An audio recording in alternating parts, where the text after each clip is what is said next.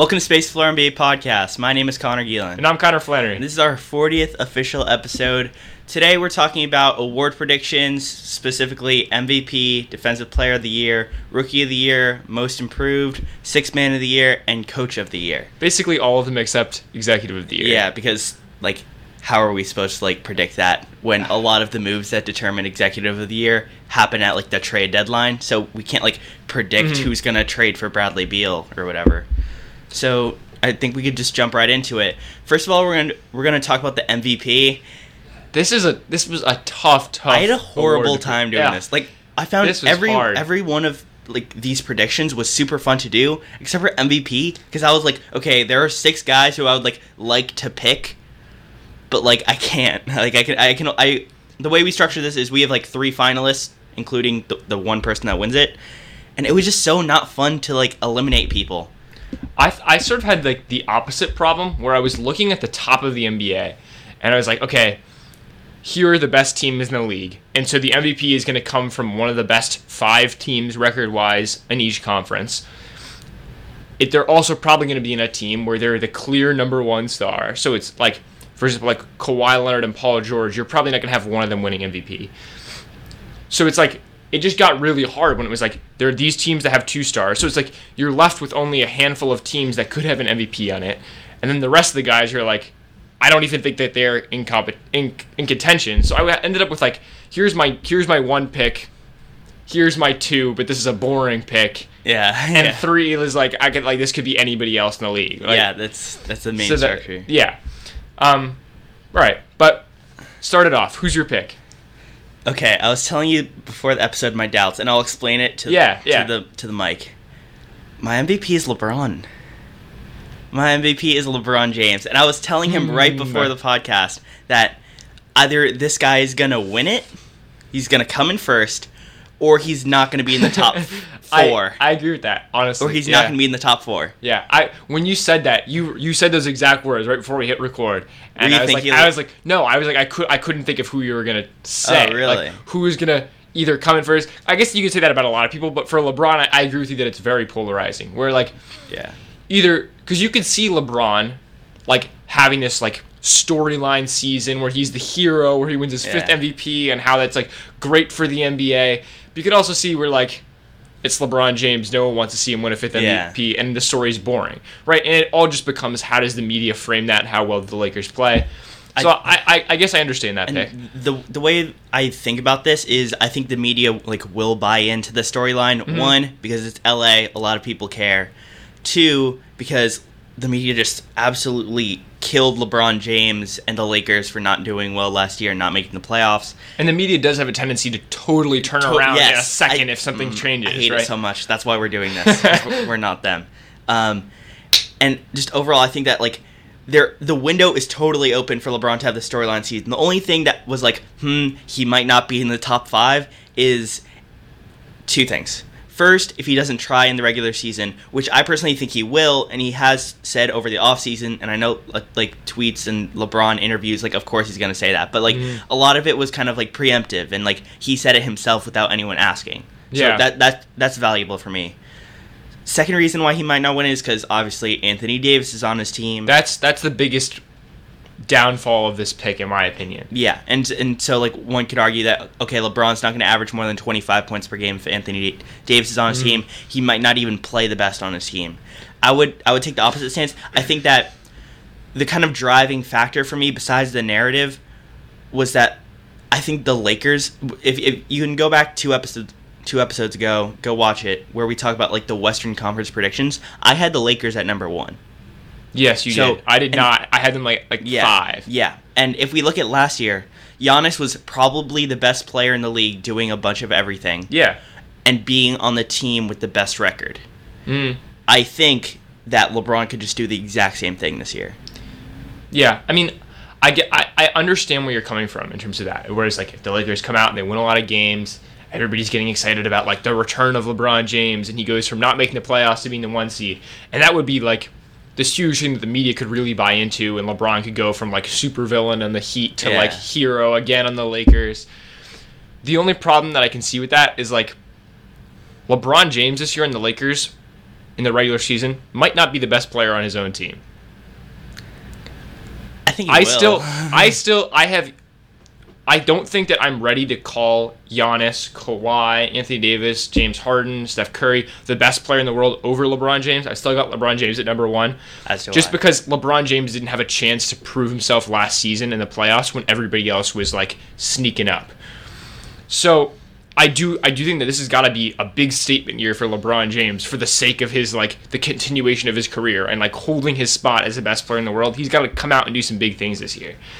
I Could he do knows that? Like, yeah. But at the same time, he's already sort of hinted at the fact that he thinks that he might sort of play the sidekick role and let Anthony Davis be the be the number one guy on the Lakers.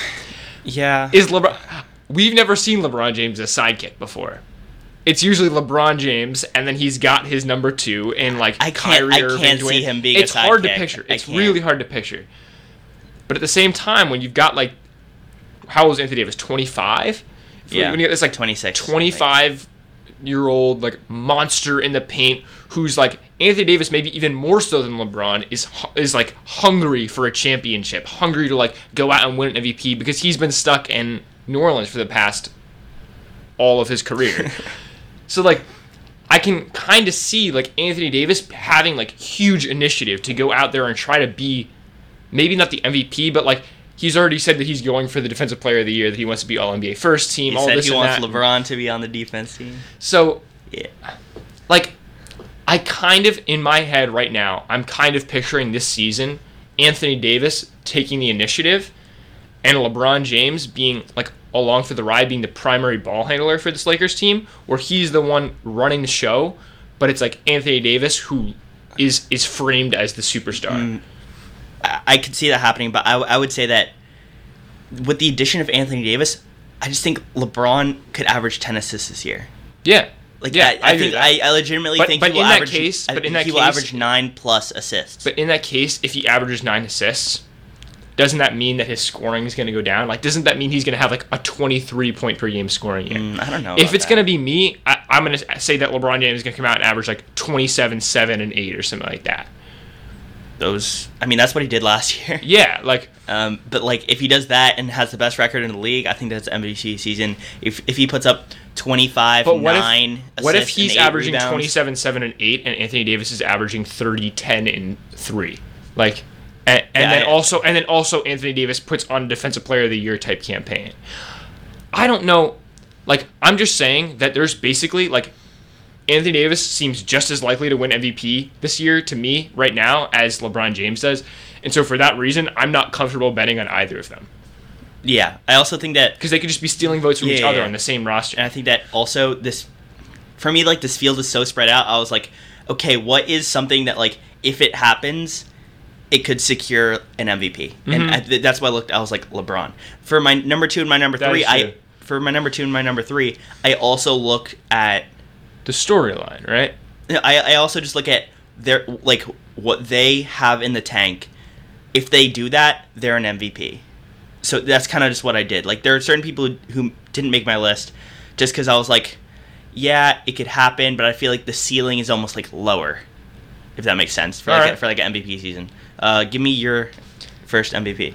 In case you couldn't tell from the jersey, from everything I've been saying the last couple of episodes, I got the Joker, Did not make my top three. Nikola Jokic. LeBron James didn't make my top three. I feel like Neither did Oh, Anthony yeah. Davis, to be honest with you. I feel like for the past three weeks we've been circling this theme of, of like Nikola Jokic, and you're always the pro, and I'm always the con. Yeah. it's hilarious. You know, I'm just gonna I'm just gonna stick with my guy, right? Like I, I made the argument like Nuggets are gonna be the second seed in the West, and I made the argument that Nikola Jokic is the second best center in the NBA. So I mean, I, I think I'm just gonna ride the wave, like, Ride the into the sunset. I'm, I'm sticking with my sticking with my pick. I got Jokic as my MVP. Uh, By the way, um, if you watched last week's episode where we talked about like Joel Embiid versus Jokic, and we got really heated, we've Uh-huh. been continuing this argument all week.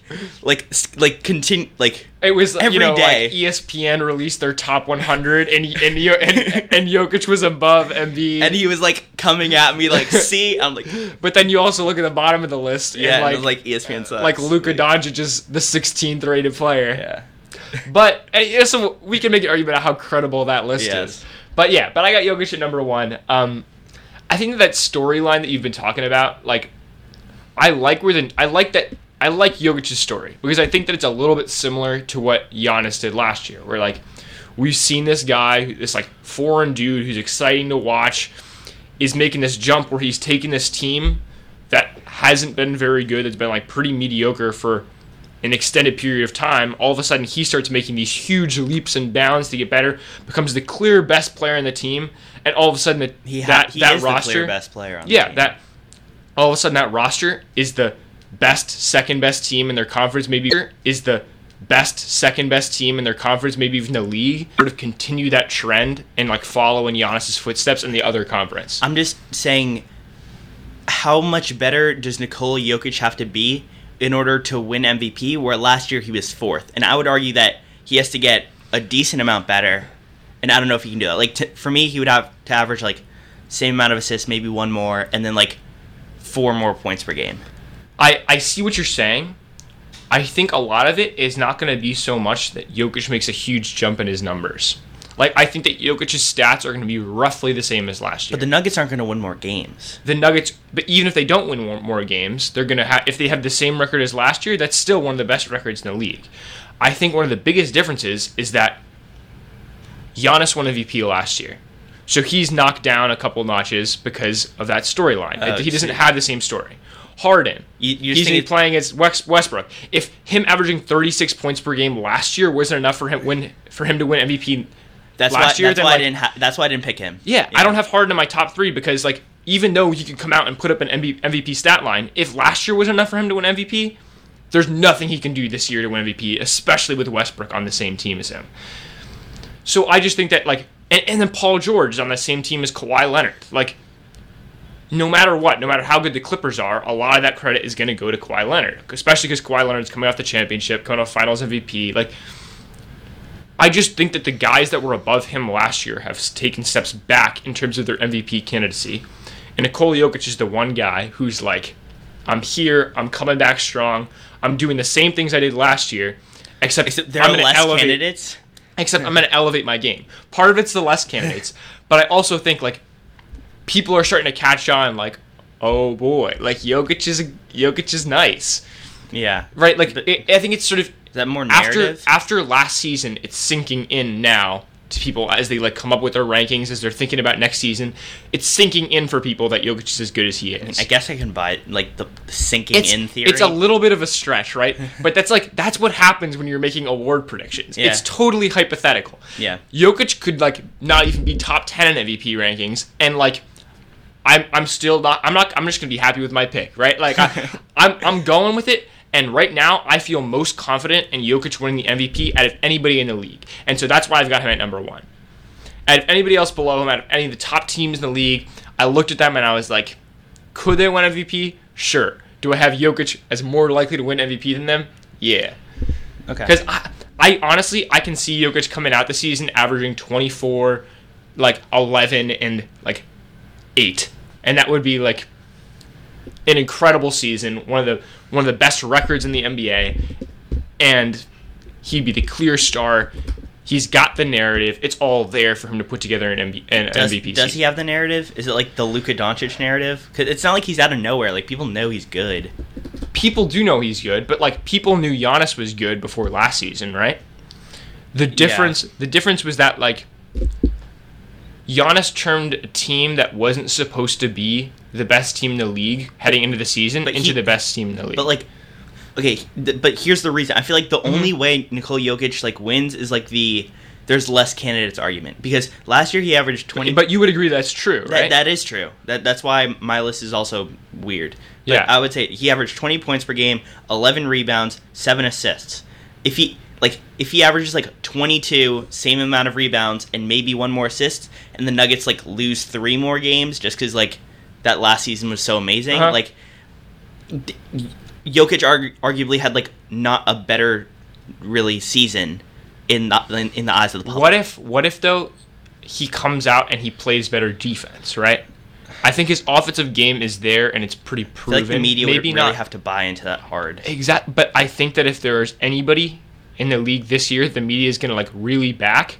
It could be Jokic. If Jokic is coming out and he's having like triple double after triple double, if he's going out and he's scoring 30 here and he's beating the best teams in the league there, then the media could start to like hype it up. They could start breaking down Jokic and they could be like, here's why Jokic's a better defender than last year. Here's why he's guarding the pick and roll better. Like, I'm making a little bit of an assumption here, but that is what that's in in my head the most likely thing that's going to happen for the MVP next year is just going to be Jokic getting there because of the storyline, because he was close enough last year, because the other candidates have fallen out.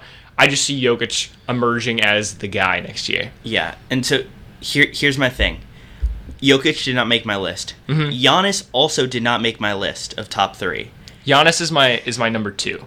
Is that your boring pick? That is my boring pick. Okay, and so here's the deal. I think Giannis is going to have a better season than Jokic, and I think his team is going to win more games. But I think the narrative isn't going to be as there. And so if Jokic doesn't make my list, I think like no, if Giannis doesn't make my list, then Jokic definitely shouldn't make my list because Giannis is going to have a better season.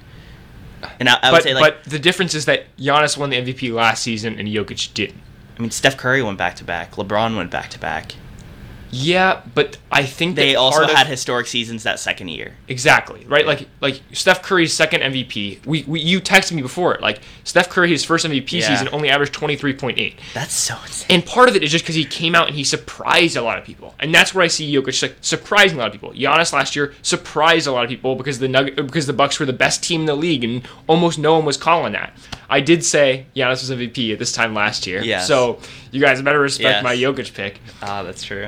But like the difference is that for Giannis to come out and win MVP again, for him to have he'd have to have the unanimous MVP Steph Curry second MVP season kind of thing where he'd have to like Yeah. come out and he'd have to be averaging like 33 and, like that's- knocking down threes. That's why he's not on my list. And I'm, I've, I've been, Yeah. I've been converted into a huge Giannis fan. Uh-huh. But I, I'm, I still just, like don't see it.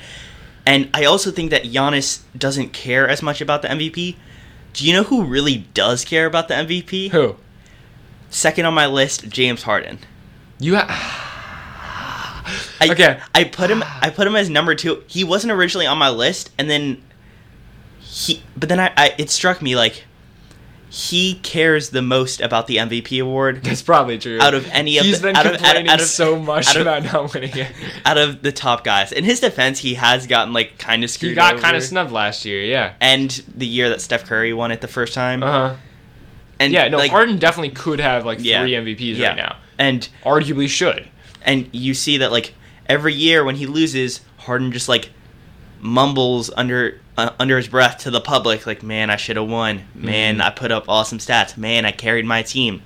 Yeah. I feel like that's just not going to stop just because Russell Westbrook also has the ball in his hands. I think Harden's going to go out there and average over twenty eight points per game still. But you realize that is like that is an eight percent uh, that or that is an eight point decrease in his points I per game understand, from last and, season. and the, re- the reason I Harden still, I averaging- I still Harden have number two 20 because of the. but Harden averaging twenty eight points per game next season would be a disappointment in the eyes of the media.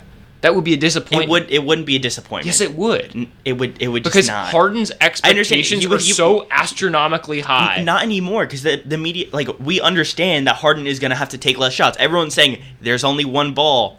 And, like, it did work out with Chris Paul. And I, I personally, I only have the Rockets finishing fifth. But I just- I think I just- they're going I- to have a good season. The reason I don't have Harden on my list is that if Harden didn't win MVP last year, then how could he possibly come out and, And win it this I- year? I understand just that, don't and see any possible scenario. I was asking myself that when I was making this, but then I, 'Cause his- I but then the thing you said about his Jokic season will and be worst worse. candidates, His season next year will be worse than last year's I know, season. but so will Giannis's. So no, so will, how is Giannis's? Giannis is going to have a better season next no, no, year no, than he did no. In terms year. of in terms of and that's in why I terms of- have in Giannis terms of, winning like, MVP in terms again. of MVP that's my second likely. in terms of like MVP narrative. But Harden's season next year, if you look at the He- stat sheet alone, if you look at the stat sheet alone, Harden's MVP or Harden's season next year will be objectively worse than his Okay. season last year. Yeah, okay. So how are you going to have Harden winning an MVP in the season after a historically because good the, season? because the MVP this year is most likely going to be worse than Giannis and Harden were last year. I agree with that So because I don't think that Jokic's season Yeah. next year will be quite as impressive as Harden or Giannis' season. okay, so But so you you can It's argue about the narrative, dude.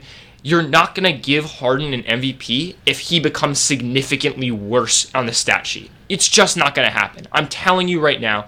You have to think that it is the He's- media he's- that he's votes gonna on put up the numbers, It he's is the gonna put up the wins, But 28 like- points per game is not enough to win MVP when you're James Harden and you've been averaging well over 30 points per game for the last two, three seasons. It's just not enough. It's No, just man, not I- enough. I- like I'm looking That at is- this list. I'm like, uh, who else is James put Harden, stats James Harden is an offensive super. Uh, James Harden is an offensive superhuman, but that is not enough because Yes, he, just because he's James Harden. Do you think if he's efficient in that 29 points per game, Wasn't he efficient last year in his 36? I mean, pretty efficient. like, so like, how much more efficient is he okay, gonna get? I'm, I'm Probably saying not in- much. in terms of like shots per game. Like, obviously, he was if he, I- if he had the same or more efficient. I don't see his efficiency going up, and he's gonna average way less points, probably That's fewer not assists. his fault at all. it's not his fault, but at the same time, then like, how are you going to reward that? How are you going to? Because if you give him the MVP next season, then you're basically telling him that you're this season you were the best player in the league, but like last season you weren't. Yeah, I, I would. But- I would. Yes. But how Just are you gonna? the- the how are you gonna the tell him that when his season is Because the MVP just- field this year is so like no one is like vying for power. That's actually gonna be like. Really, I'll give you. I'll give you my third guy, who I think is also on the rise, who's also got the narrative. Okay. Damian Lillard. Damian Lillard could come out and average 30 points per game, or even if if James Harden and Damian Lillard both averaged 30 points per game, they had roughly the same record in the Western Conference. Who is going to win MVP? if they both average thirty, and they both have the same record. Yeah. Damian Lillard. Exactly.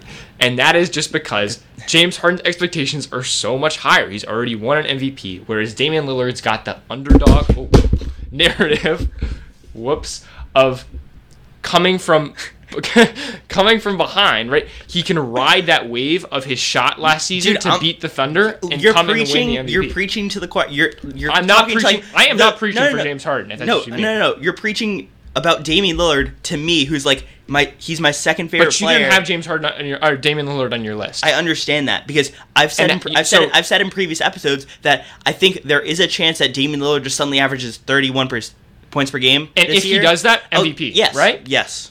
except I- for I just don't think it'll maybe happen. I except for maybe over Yo except for maybe over Yo. And, and just, I'm just saying, like in my mind, looking at the odds of like Damian Lillard averaging 31 and his team being top four in the West in a super competitive West, I just feel like LeBron's um, chance of going off this year and Harden's chance There for like caring people- about the MVP. I got award. two people who have got a better chance of winning the MVP than Damian Lillard, and it's Nikola Jokic and Giannis Antetokounmpo. I have, I have five. How though? I- I- How can James Harden? I, I, I, I, I'm telling you right now. I, I give James Harden a ten percent chance, uh, probably five percent chance of winning the MVP next season. Whereas Damian Lillard, I've got And him at honestly, like thirty I, I switched my two and my number three like five seconds before we hit record. My three is Steph Curry, and I think he is more of a narrative. I just think that like health comes into play, and also team wins comes into play. Steph Curry isn't going to I- want the either- MVP as much as he did in past seasons. No, that not even team wins. I've got That- him That's at what four. I meant. I've got him at four. Like that's what I meant. he's not going to win enough games next year. Yeah, The, the Warriors Well, are not going to win enough games. I've seen people saying the Warriors are going to win enough games. I don't think they're going to win enough. Games. I think games. they will. How many game? How, what seed do you think they're going to be in the West? We literally did this. Okay, what did you say, five? Four. I don't. I don't see them being the four seed first of all. But even if you're the four seed, it's a little bit of a hard thing to do as an MVP. Like you have to If, have. if you're you with, have to have. if you're with that roster, I think it's you have to have a great story. Like whereas if That- Damian I think Lillard, Steph Curry has a wonderful story. if Damian Lillard averaged 30 points per game, was the four seed in the NBA. And also, the media's like course, you know suddenly behind him because he like outplayed Russ when like he was clearly a better player already.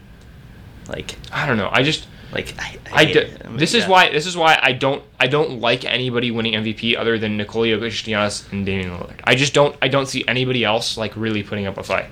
I, I think Steph Curry, as long as he stays healthy, Steph Curry isn't gonna want the award this year yes, as much as I he know, has and in that's past that's why I changed it. That's why I changed it last. He's second. not. People are saying he's going to drop 500 threes this year. He's going to set the all-time three-point record. He's going to come out. He's going to average 35. He's going to have like a James Harden type offensive season. He's going to come out and have his unanimous MVP season all over. It's just not going to happen. He's three years older. His ankles are even more fragile. It's even more important that he stays healthy. He's already done two MVP seasons in the past. He doesn't have anything left to prove just, other than I'm- I'm- other than winning a he's- he's- championship he's without number Kevin three Durant. for a reason. But I when when I look at MVP candidates, I'm looking at what is their potential narrative. If Steph Curry leads this team that is missing Klay Thompson, just left Kevin Durant, Draymond Green might not be what he used to be, and he leads them to a top four or five seed, that's going to be super impressive. If he stays healthy, that that's why I put him number three. Because if he stays healthy and if he wants to win this award, I I'm- still think organically, if he doesn't want to win this award, he's going to be top three in scoring just based off of like shot attempts. I just don't know. I just don't. I just don't. I don't see Steph Curry having the season that everybody is predicting from him. I, I can't see even if that were to happen. Even if Steph Curry were to have this dream season, I personally would not buy into Steph Curry for MVP. I just wouldn't. Could the rest of the media do that? Maybe. Could the people who are actually voting do that? Maybe. But I personally would not buy into Steph. There, Steph Curry would have to blow me out of the water to to make me vote for him for MVP, or to like support his MVP candidacy over Jokic, Dame, Giannis. Like, and I I, I can't back that, so I'm not going to put him as higher than any of those guys. Will he be my fourth guy behind Damian Lillard? Probably, but I can't put him higher than anybody else. Yeah. I, I've, I'm looking at my top three, and I feel like I'm so reminiscing to like 2016 with like LeBron on top, uh, Curry like Yeah. unanimous MVP, and just Harden just like going off. I guess. I don't know. That was like the best season ever. Maybe it's like something in my subconscious. Yeah, I, I, I guess I guess like right- my, my new wave guys like Giannis and Jokic, just I just didn't Yeah, you don't have edge too. I, I just I just think that it's more likely in general that a new wave guy comes in and takes the MVP, right? Like Jokic, Giannis, Dame, comes in and takes the MVP instead of somebody else making their return season to get the MVP again. I just think that it's less likely. Okay, I do think that a return season is a good narrative though, especially for LeBron. It can be a good narrative. It can be a good narrative, but you have to have an exceptional season to to make the return narrative. Like in order to win back-to-back MVPs, to win your MVP like 4 years removed from your last season, you have to have you have to do something really special. I don't know if I can see LeBron, Curry, Harden doing that. Okay, so just to summarize, my favorite for MVP is LeBron, and my other two candidates are Harden and Curry. I got Jokic as my MVP with uh Giannis as my number 2 and Dame as my number 3. All right, moving on to Defensive Player of the Year. Do you want to go first? I I don't even like. I'm kind of embarrassed to say my pick because it's so boring. But I got Rudy, Gobert. Yeah. Okay, I don't. I don't I- have him. Let me guess. You got Joel Embiid. Yep. He's my number two. Yeah. Okay. so, so I'm not gonna say you're wrong. here's the deal. Like before the episode, I was saying I'm so confident in my three defensive player of You the did year say that. rankings. Let me know why. Okay, so just I feel like we can just give an overview because we already know who our one and twos are. My number one, who I think will win Depoy, is Joel Embiid. Okay. My second is Rudy Gobert, and my third is Kawhi Leonard. Hmm. All right. My number three is Miles Turner. Okay, I mean the reason I. Okay, let, let's go from number three first. Okay. so for the reason why I think Kawhi Leonard is going to be a legitimate Defensive Player of the Year candidate is because, first of all, he hasn't been really in the running the past two years, so it's not really like um, like media voting fatigue. Secondly, I think that w- like what the Defensive Player of the Year is about is like the best defensive player on a top three defense, and I think the Clippers are going to be a top three defense. We saw that like Paul George, like uh, when people talk about Kawhi, we're gonna be like, oh, he can't win an award because he misses games. Paul George missed like ten games last year, and he was a candidate. I think that like that doesn't really matter. You'll like. Just in general, the Clippers are going to be a top three defense when you have like guys like Patrick Beverley, Montrezl Harrell, Kawhi Leonard, Paul George. I think that that switchability, Kawhi, Kawhi Leonard's just going to be like kind of the figurehead of that. When you see like the Clippers are going to be a top three team in the league and all of that, I just think that the media could definitely like rally behind that. I don't think he is gonna win just because like the two guys above him are almost like in a tier of their own. But I think that also just everyone right now is like behind the Kawhi Leonard is the best player in the world bandwagon Yeah. because of like the finals. Yeah. So I think that just the media hype could be around that. That's my reason for having him as a candidate.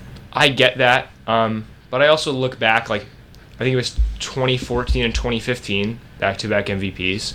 Um, and the MVP, the, the narrative D- defense player of the year. for defense player of the year isn't nearly as important as it is for MVP. And right? I don't think I've got Rudy Gobert. As. I've got Rudy Gobert as number one. So obviously, like voter fatigue isn't nearly as much of a thing for Defensive Player of the Year, in my opinion. no, no. Uh, But there's a difference between voter fatigue and narrative. I don't think there's a narrative yeah. for defense player but, of the year. but if you've already won Defensive Player of the Year, then voter fatigue uh, sets in, right? So, so like yeah, voter, they kind of come hand in hand, where like they both factor into one being less likely to win it. I would say. Th- that's why I don't have Rudy Gobert as one. Yeah. Um, I'm saying that's sort of the reason that I. I I don't want to say that, that that's the reason that I have. I don't have Kawhi Leonard as top three. I just don't think it's like everybody knows that Kawhi Leonard's an elite defender. People don't think they're going to have to give Kawhi Leonard that recognition because he's coming off a championship, he's coming off a Finals MVP, and there's a very good chance that he does it again this season. Then again, don't you think the hype around Kawhi Leonard is like ridiculously more high than it was three years ago in San Antonio? In terms of like media yes, in terms of people being like, yeah, Kawhi Leonard is a top three player in the NBA. yes, I've been saying that since he was in San Antonio, but I have not. I, yes and no. Like, yes, people give him a lot of credit as being one of the best players in the NBA, deservingly so. But I also don't think that the the hype is so high that it's like let's go out and give him every award that we can, right? Like, I don't. Neither of us have him in the MVP race. yeah, I'm. I'm but I just don't- I don't know. No, I don't. I don't have him in the MVP race because he's playing with Paul George and because he is going to miss like ten to fifteen So, games. Of but don't you think like if if the Clippers are a top three defense next year, is it like you've also got Paul George who's could be all defensive first team next year. You got Ka- Kawhi Leonard who could be all defensive first team next year. Yeah, but no You've one's arguing that the, like the. Jazz have bad defenders. Or But when you look at the Jazz, you look at Rudy Gobert, and you're like, they're going to be the top. They're going to. I've got Rudy Gobert because they're going to come out. They're going to be the best defense defense in the league, and everybody's going to point their finger at Rudy Gobert and say that's the reason why. yes. Okay, so I, I feel like we, could- I just I just think it's more. There's more reasons to say that the Clippers are a good defense than the, than the Jazz. Yeah, but I also- but I also, but I also think, think- and I also think that the Jazz will be a better defense than the Clippers. No, but I'm saying Kawhi Leonard is a more likely candidate than anyone else besides Joel Embiid or Rudy Gobert Mm-hmm. because he is going to be on a top three defense. Whereas I don't know if the Pacers are going to be top five, and that's just how Yeah. the MVP award or Okay. that's how the Defensive Player of the Year award works. I kind of see that, but I also think that Miles Turner is going to take some leaps and bounds this season, or at least I'm re- I, I am betting on that. That's why I've got him as a top three. I think that he's going to make the jump. I didn't have him, I didn't have him as a top ten center. I think that this Oh, yeah. upcoming season he's going to prove me wrong. I'm, I'm sort of betting on that. Like I put Clint, Clint Capela over Miles Turner. Is this season Clint Capela going to be better better center than Miles Turner? Probably not Why do you? Okay, because because get Clint Capela has more proven success. But and I and I can't just like whatever. But Miles Turner, I, I'm really expecting him in the absence of Victor Oladipo, and then when Victor Oladipo comes back, to be the anchor of one of the best defenses in the league. They're not going to be top three, I don't think, but could they be top five? Yeah. And does that mean he's a little bit of a stretch? Sure. That's why I have him at three and not higher. That's why Yeah. Joel Embiid and Rudy Gobert are in such a tier of their own, is because it's really hard to be the best, one of the best defenses in the league. yeah. And there's only a few guys you can point to and say like they're the reason for the for them being the best defense in the league. Okay, so let's talk about one versus two: Rudy Gobert versus Joel Embiid. Mm-hmm. I have Joel Embiid because of two reasons. First, voter fatigue. I think that the last person to win three in a row was Ben Wallace. I'll I, that up. I, right I believe I believe so. Dwight Howard, Oh, really? 2008, 2009, 2010. Okay, cool. Dwight Howard. I think Rudy Gobert is of the same caliber defender as Dwight Howard, sure. I just think that if it comes to two guys that are super close, I think the media and we are going to give it to the guy that hasn't won it yet. Especially Okay. if that guy's like young and rising. That's, and I mean that, that makes a lot of sense. and if like that guy's defense was pretty good last year, which I think I, I would I don't know the numbers, but I'm pretty sure the 76ers defense was like pretty good. Mhm. But this year it's going to be top 3. okay. It is. Yeah, It, it, yeah. it just is cuz you have just when you look at that team, you Ben, have Ben, Simmons, Simmons, Josh Richardson, Tobias Harris, and Al Horford. Most and Al. Horford, and I'll Joel give you, Embiid. I'll You give you basically my one reason for not having Joel Embiid as the as my favorite for defensive player of the year. Actually, two. One is Al Horford exists. Two is games played. I'm not re-engaging you in this debate. from yeah, last week. but don't. Um, but but in across all awards, you have to play a minimum number of games to really Yeah, yeah, be in conversation. Okay. So um, Joel Embiid, the only reason that he hasn't won like really any awards at all is that he hasn't really played enough games yet. And so until he's really sur- consistently surpassing that career high of 64 games played, like until he if he hits 70 games a season, I've got him as defensive player of the year. I agree with you. He, he should be the defensive player of the year because nobody's going to want to see Rudy Gobert win it again. But if he's if he plays fewer than 70 games, which again would be six more than his career high so far, then it's like okay, so he was there for most but not all the season. You also have Al Horford there playing a lot of minutes at the five position. I don't really an think that people for like account for that. I Unle- just- I unless just like think- Al Horford really, really, really performs The- when Joel Embiid is out, the and their defense is still Yeah, that, that's the that's the thing is uh, you could see a problem where Joel Embiid is out for a game and the defense still stays as one of the best defenses in the league because Al Horford is the five. So if it doesn't look like the the defense above replacement kind of thing, where like how much worse is the defense when Joel Embiid isn't on the floor, that could be hurt by the fact that Al Horford is on the team. and I guess that media will look at those numbers because I, I know like casual fans Like, don't. And, yeah, like, yeah. me- moderately aggressive N- NBA fans don't really. So Mm-hmm. I, I don't know how much of a factor that would be, but I just think that like new candidate, new best defense in the league, arguably, just phenomenal defense around him to like set him up to like be the best rim protector in the league Yeah, and just overall talent. I think just like it's set up for Joel Embiid to win uh, Defense Player of the Year. I mean, yeah. Like once again, I'm making an argument against my number two guy Yes. instead of being my number one guy. Yes. Um, but yeah, I, I agree with everything you said. I, I think that he's. I I, ho- I hope that he wins Defense Player of the Year. To be honest with you, um, but I can't bet on the games played and like him looking like an incredible defender with Al Horford on the same team as him, because Al Horford I think will more often than not be the guy that's playing one on one on ball with the best centers in the league. Okay. Uh, rookie of the Year, right? Yeah. Okay, so my number one candidate to be Rookie of the Year is John Morant. I agree with you. Ah, boring. Okay. it is slightly boring. Um, Okay, so give me your two and three then. two, RJ Barrett. Go Knicks. Three, Zion. Okay. I know it's one. T- it's it's the first, second, and third picks. I kind of hate that. It's pretty boring. That's usually what you do get with Rookie of the Year, though. yes, but like I mean, you look at last year. It was Luka Trae and DeAndre Ayton. So Yeah. it was one, three, and five. Okay, but then also the first team All NBA was the one, two, three, f- or Yeah. Mm-hmm. sorry, the All Rookie team was the one, two, three, four, and five picks. Yep. Also, that's like the first time that's happened in like a decade, I think. Really. Yeah, which is interesting. Yes, teams drafted well. Yeah.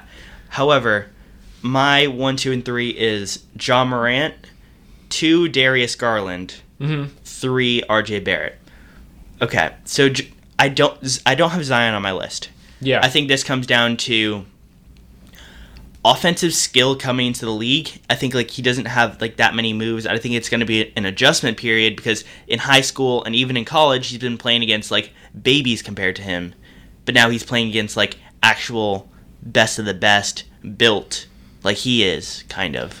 I the the one reason that I have Zion at three is not so much that I think that he's going to be overwhelmed and he's not going to be able to handle the NBA. I think he will. I know what you're going to say and that's my second argument. Continue. It's just that the expectations are way too high. Oh, no, that was actually my third ar- argument. Yeah. It's just it's just that for Zion to not have a season that is considered a disappointment, he's going to have to average like 20 to 23 points per game because that's how high the expectations are. Like he's going to have to match Luka's season Yeah. from last year to win rookie of the year, and that is not easy to do. That is just not easy to do. yeah. Whereas like you look at John Morant, RJ Barrett, the expectations are high, but they're not Zion high. Like Zion is arguably the most hyped prospect we've had since Anthony Davis or LeBron James. Yeah. I also think that like a mix of like skill, I guess like lack thereof in I- terms of coming out their dribble, I don't know. and I- and like shot attempts because he- keep in mind he's playing on He's a playing team on a team that's that got a lot is- of shot creators. and is trying to go to the playoffs. Yeah. It's, Uh, like I, would- say they they Are they going to try to win games? Yeah. Are they going to really be in playoff um, contention? I'm Probably saying not. they they like signed vets who like want to play now. Talking about like JJ Redick, Mm-hmm. Jrue Holiday, Derrick Favors, and those guys are like legit NBA players who are going to like want theirs. Whereas you look at Darius Garland. Yeah, He's playing on Cleveland, where the only other guy who's actually taking his shots would be Collin Sexton. Kevin Love too, maybe. Yeah, I, I forgot about him because he was injured the entirety Yeah. of last year. He, might even get get, traded. traded, Yeah. yeah. So I look at Darius Garland and I'm like, one, this guy is built for offensive basketball, which Mm-hmm. is literally what the which is literally what the rookie of the year is about. It's Yep. about offensive stats. Yep. So you have Darius Garland. He might average the most points per game for all rookies. He's going to. His team is going to be bad, but that's fine because that doesn't really matter for rookie of the year. Mhm. And he's just his his skill set almost just caters towards defense player of the year, and just his situation does as well because it's opportunity, it's scoring, which matters to him. And I'm personally a big Darius Garland guy, even though we barely saw him play at Vanderbilt. Yeah, that's that's the one that- reason he's not in my top three. yeah, I, I just think that they drafted him at number five, and he didn't go higher because we haven't seen him play enough for him to justify him being a top three, four pick. He's going to have to come out in order to win Rookie of the Year. He's going to come have to come out on this Cleveland Cavaliers team and basically be the alpha dog from day one. I'm not sure that Collin Sexton, day one, will want that to happen. yeah, So I think that you're going to have a little bit of butting heads where like both of them want to average 20 points per game. And I mean, even Lu- though probably neither of them will, like they're both going to try to be the guy and they're going to take some but, time to but figure rookie of the out. years don't always just come out of the gates and just set the world on fire. Luka Doncic did. Trae Like, Young didn't. Young didn't. Yeah, Yeah. but Trae Young didn't win the award, and uh, uh, probably the main argument against him was that he, his, Okay, he wasn't but consistent okay, enough. but usually rookie of the year doesn't go to someone who had a season like Luka Doncic's. That is true. So I feel He's like in a, in a normal sure. draft class, I think that Trae Young would have won it. That is probably true. Yeah. Um, I just, I I'm not ready to say that Darius Garland, who basically played like four games in college, Yeah, is going to come out and have en- enlight people up the way that he potentially could. yeah, Right, I'm, like- I'm just I'm I'm buying Darius Garland. He's almost he's almost got like a double jump to make because you talk about the jump that Zion's got to make from college to the NBA. Garland's basically Dar- Darius Garland's basically making the jump from high school to the NBA. Like he's been sitting around for college practices, right? Did he was he injured for college? He Yeah. was, right? So so I mean, so he's first of all he's got to like recover from this injury. He's he hasn't played probably organized real basketball in I mean, he's healthy a now. while, but yes, but like he played four games in college. It basically means he didn't even have time to fully adjust to college before getting drafted. So it's like he's got way more of an adjustment period. In addition to being this one of two point guards on a terrible team, like it's just like it's a little bit. It's a little bit. The odds are stacked against him. I would argue. But at the same time, like in terms of offensively gifted guys who are built for the Rookie Yeah. of the Year award, like Darius Garland's up there for sure. Yeah, and I, I don't. Yeah, uh, for I guess just I've said everything I wanted to say. Mm-hmm. I'm buying Darius Garland stock. I like what I see, and I just I don't know. he fits. like the idea. he fits your like Damian Lillard, Steph Curry Yes. mold. Like Yes. you like those kind of yeah, guys. I I love those kind of guys. I'm kind of surprised you're not more all in on Trae Young, to be honest. Now that we're talking about, you are you like him, but I, I like him. I've had stirrings the past few months where I'm like, okay, this guy is gonna be like a top five favorite player of mine in like a year. yeah. Like I, I just I haven't I'm, like I'm out- surprised I haven't, you haven't identified one. buying stock with Trae Young yet. Yeah, Yeah. that's my point. Because I feel like You should have you should have said it earlier. I I guess. should have because I feel like everyone's buying stock in Trae Young now, and I. I don't like buying stock in players that like everyone has already invested in because that's lame. that is lame. Um, my three is RJ Barrett. I think that. Okay, this sounds weird, but like, what's holding me back for him is like, yeah, sure, he has the opportunity, but like, and I think the way he will win this award is if he like comes out of the gate and is a really good passer. Because the Knicks have a bunch of pretty good role players, like a bunch of bigs they can dump it off to, and they have like a few shooters, like Wayne Ellington, um, that he could like actually like, create for, and he's Yeah. gonna have a decent amount of space to work. The only thing is like, is the shooting and is the getting to the rim really there? Because what I saw in summer league was kind of concerning as a Knicks fan, and I know you shouldn't base it off base anything yeah, off of I'm summer not, league. I'm not concerned by summer league at all. Also, like just- wh- like our guy Brad, like Brad back of my Zinkus, or what, this is Yeah, the- yeah, yeah. I'm like, I'm not gonna. He had a great summer league. Like, he, if you looked at that alone, you would say that he's better than RJ Barrett. yeah, hmm, I'm not gonna put my eggs in that basket right now. All my eggs in that basket, but I just think that, like you said, like the, the argument that you made about Darius Garland, the Knicks are gonna be pretty bad too. They're not gonna be probably Cleveland Cavaliers record bad, they're going to be one of the worst teams in the league. Yeah, As Knicks fans, we accept that.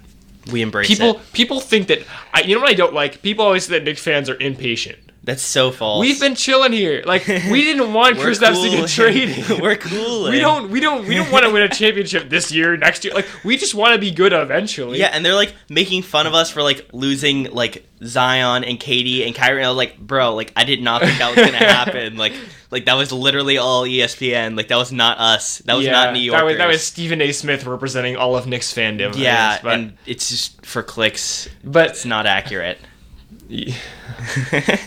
you know, it's a it's a touchy subject for us. But, Yeah. Uh, but I guess I I just think that I'm happy that if we weren't gonna get both Katie and Kyrie, we didn't go out and sign. I guess I always say this, but we didn't go out and sign Khris Middleton to a max contract. right? We didn't sign. You Jimmy, do always go we, after we didn't Khris sign. Middleton. We didn't sign Jimmy Butler to. a I max always go after. Jimmy Butler. Like um, the one, I'm, I'm glad we didn't sign one of those second tier guys to like Yeah. a huge contract to like sit on the bench with like R.J. Barrett or like yeah, facts. we don't need that. Let's let's get another good draft pick and let our guys develop. So I'm looking forward as a Knicks fan to next season, letting letting R.J. Barrett, Julius Randle sort of figure out their role um, in a developing team. I'm hoping that we don't trade any of them now. Like let's just let's just stick with what we got and please. develop, please. Yeah. Like it seems like now we've got a direction, but knowing um, knowing the Knicks front office, that is going to be shaken up in, within a couple of years. But I like I like the idea of RJ Barrett having. I'm not going to say nobody nobody to like sh- share the ball with because he's got there are other there are other scorers in, on the Knicks roster, but nobody on the on the Knicks roster is going to demand the ball over, Over RJ. Barrett. Like no one's taking it out of his hands. Yeah, like Julius Randle, we know averaged like 20 points per game last season. Like he had a like career year. But I also don't foresee Julius Randle being like, "This is my team. Give me the ball. Like let me let me run it." Like he was Yeah. a sixth man last year. Yeah. So I, I'm excited for RJ Barrett and what he can do. I think that that that like offensive explosion that you that you were sort of saying that you think that you're betting Darius Garland is going to have. That's that's where I've got my money on RJ Barrett. Now, Yeah. Kevin Knox was on my list for Rookie of the Year last year. Again, like a little bit of Knicks bias. That did not work out well. I, I'm confident in this one, guys. Yeah. Okay. And we both have John Morant at number one. I feel like we just talked about that for a little bit. I think John Morant is the clear favorite in my eyes because I think just talent is so Mm-hmm. He's there. that way. I mean, Talent is I'm so gonna- there for day one. He's he's a I'm gonna say that Zion that Zion is still the, is still the favorite in the eyes of the media, but to but to me and you, yes. I think we're making the same argument, which is that Zion isn't gonna match what people are expecting, not in a bad way, but just that it's built up. he's not gonna have a perfect season. He's a rookie, right? Like, and it's I not feel gonna be John, perfect. John Morant's gonna have a better season than Zion. I, th- I think this is because I'm- one. I think the assists are gonna like come free freely with him. Just the talent is so there from day one. Like he, if he's having a bad shooting night or whatever, he's gonna go and get seven assists. Yeah. He- he's just going to from day one.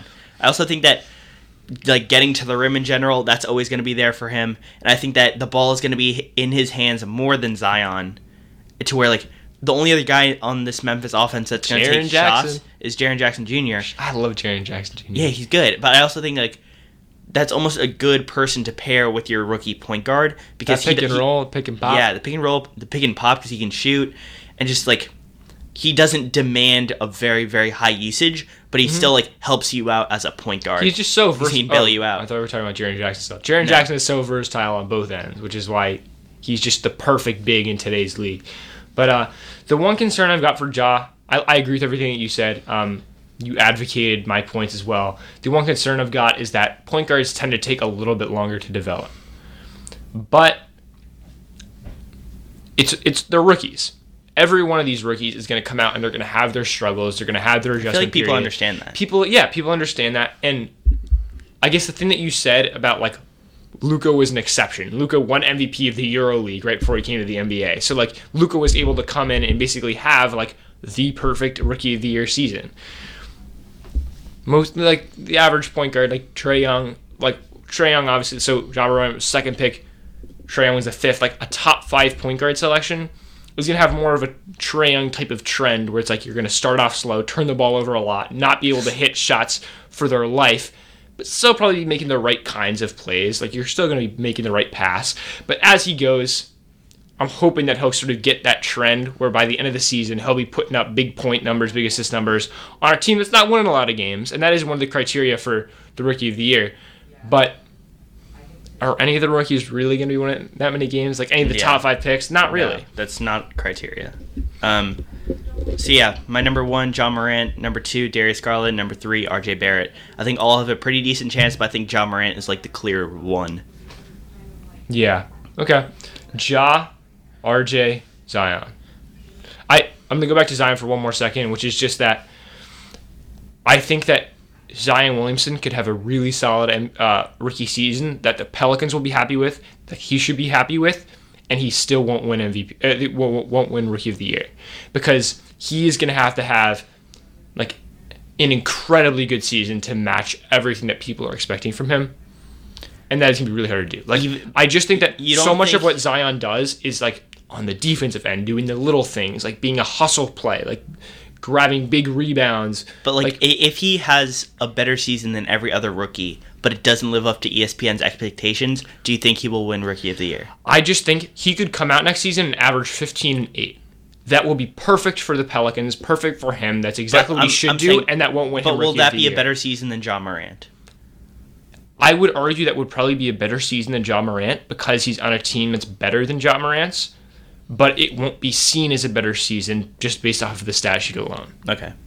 Because I think that John Morant is going to average like 17 and 7 assists or something. And people are going to be like, whoa, and like be more surprised and excited about that season. And like everybody's expecting Zion to average 20. Yeah. That's the way I look at it. Okay. Moving on.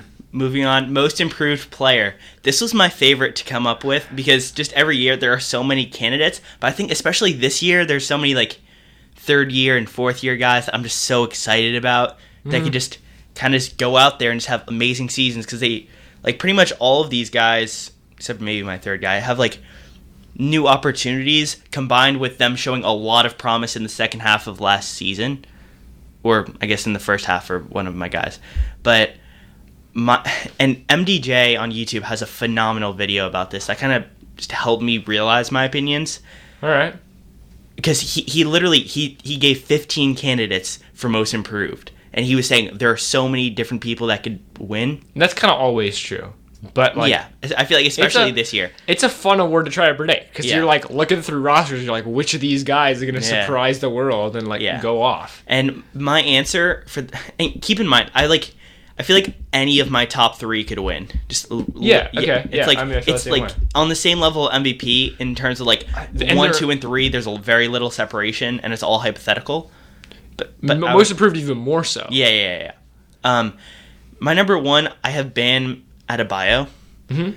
I think that Hassan Whiteside just got traded, so that will increase his minutes even more. And surprisingly, Bam did not have like a good statistical season last year. If, if you look at his numbers, I'm gonna look Not that up. impressive on the stat sheet. Yeah. It was like 13 points per game, I think. less, less, Less? Like 8 maybe? Nine points per game, seven rebounds. Yeah, 8.9. Yeah, that's that's not a lot, and I think it's His it's not going to be per game were lo- was low. Yeah, and if, if you increase his minutes points, his minutes per game, I think it's very reasonable for him to go out and average like, I don't know, fifteen points and twelve rebounds.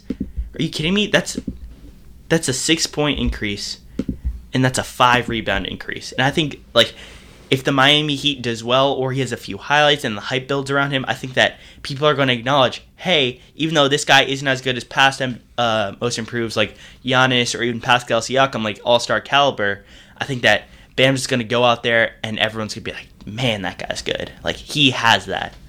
And I, I think totally, that, that's I what totally MVP get the, I totally MIP get the is about. pick. I didn't put him down, and honestly, a lot of it was I was just trying to come up with things I didn't see other people listing, which was really hard. And I saw Bam Adebayo on a lot Yeah, of people. Like yeah, I heard he- a lot of people talking mainstream. about Bam Adebayo. Yeah. Like Bam Adebayo and John, Jonathan Isaac are like the two names I've heard the most about most improved player. Okay, so I like- didn't put like either of them. We hear a lot on King of the Fourth Quarter. Yeah, Like, I feel like but- that's where you're getting that from. But also, like a lot of people in the NBA world have sort of taken that Jonathan Isaac thing and like spread that into their own picks. And so now, like generally, people spread that like on Reddit and whatever. And so now it's like Yeah. a more common pick than I, just. I don't. I don't see base. Jonathan Isaac because I don't think that the Magic are, are going to give him enough chance. If you talk about Steve Clifford, is kind of just not really flexible in like giving Mhm. people chances. Like we saw that like he just didn't play Malik Monk in Malik Monk's Yeah. rookie year, and also I feel like that's why Markelle Fultz could be stunted by that as well. And also the Orlando Magic still have a front court jam. They have Mhm. uh, Vucevic, Mo Bamba, um, Aaron Gordon, and like where's the minutes for Jonathan Isaac? So I think even if he does have a better season, it's not going to come up in the stats. Yeah, I would say, like you, like I would say Bam Adebayo is a pretty safe pick. Like, Yeah. It's pretty solid, safe pick. I went with Caris LeVert as my number one. He was my three because he, if he didn't get injured, he might have been my he might have been my winner last year. Exactly. Um, I just think that the MVP is not going to see. The, the, sorry, I don't know why I keep saying MVP. The the the voters are going to see that as this is more so a continuation of two years ago, and see last year as like the beginning of his most improved player campaign, and not think of like most improved from last year. But That's but the most improved player is like it's about last season. That's why I don't have Dejounte Mhm. Murray because like it Dejounte Murray just didn't play last year. Like yeah. come on, but like I, I just think that he's going to sort of like continue that to ride that like wave of. let me ask you something. Do you think he's going to average twenty? I think he could. I don't know. I don't think he's gonna average twenty. I think I'm gonna give him like seventeen. Okay, that's only a three point increase. It's a four point increase from last season, but it's more Three. than yeah. he averaged he- like thirteen. he averaged 14. season. Thirteen point something. But Okay. Gonna look that up. at the end of last season, it was thirteen points up. okay, But continue. I think that he comes out and he averages seventeen or eighteen next Thirteen season. point seven. Okay, good for then like because because because you're not gonna have Kevin Durant, who in this team besides Kyrie Irving is gonna put the ball in the basket. Kyrie, Spencer number one is Dinwiddie. Caris LeVert. He's going to be the number one guy to put the ball in the basket besides Kyrie Irving. He's going to be the second leading scorer in this team until Kevin Durant is back. That's the way I'm looking at it. If, so if if this team comes out is still a really solid team without Kevin Durant on Kyrie Irving's way to surprising a lot of people, Caris, they're going to look Caris LeVert and be like, "Dang, Caris LeVert is a big part of that." If he's the second leading scorer, right? Like you got guys like Joe Harris too, but I'm going to say Caris LeVert's going to average more than that. I think he was the leading scorer until he got injured last year Mhm. at like 17 points per game. And What, what what did he average two seasons ago, like before last year? I don't know, but not a lot. Like like he he was my most improved. Twelve point one. Okay. So I would say that it's more so a comparison to like that twelve point one than the thirteen point seven. well, because keep in mind, like before he got injured, he was averaging like 17. And Yeah, then he got injured yeah, and I he know. came back and he averaged less than 13.7. So it just averages out. I just think that the the most improved part will be the fact that he's coming back. He's proving that small sample size that we had over the course of a whole season, while the team is getting a lot better. I feel like you're The efficiency is going to go like up. you're kind of scoring is gonna blending the up. criteria for most improved player. I am a little bit, but at the same time, like, in order to make a prediction for the most unpredictable reward, uh, like award in all of sports, like You have to bend the rules a little you bit. have to bend the rules a little bit. In order for in order for there to be a safe pick, I have to go with like a Caris LeVert. And so, if I'm saying the most likely guy to win most improved, I think that's Caris LeVert. Okay, I had I had him three just because I do think he can make that jump. I just I feel like he had a really good season last year, and then it just kind of like fell off a bit because of injury, which is totally not his fault. I was I was buying a lot of Caris LeVert stock at the beginning of last year. I just I feel like people have seen that already, so Alright. it's like it's it's the same reason why like It's Derrick Rose wasn't a most improved candidate last year. You- I mean, he had been at that point. At, he'd been Like- to that point at another point in his career. But so was Caris LeVert, even if that But- point was only for three months. Uh, yeah, I think it's more so just that like he's gonna take that small sample size and extend it. And so when you sort of if you sort of like discount last year because of injury, and just sort of like add those three months is like here's how much better he's gotten since the beginning of his career, since two seasons ago. Then it starts to look a lot more impressive Yeah. that he's developed into the second best scorer or the second the second highest scorer on a team that's like the fourth, fifth seed in the in the Eastern Conference potentially. Okay. So my first, Bam Adebayo. My third, Caris LeVert.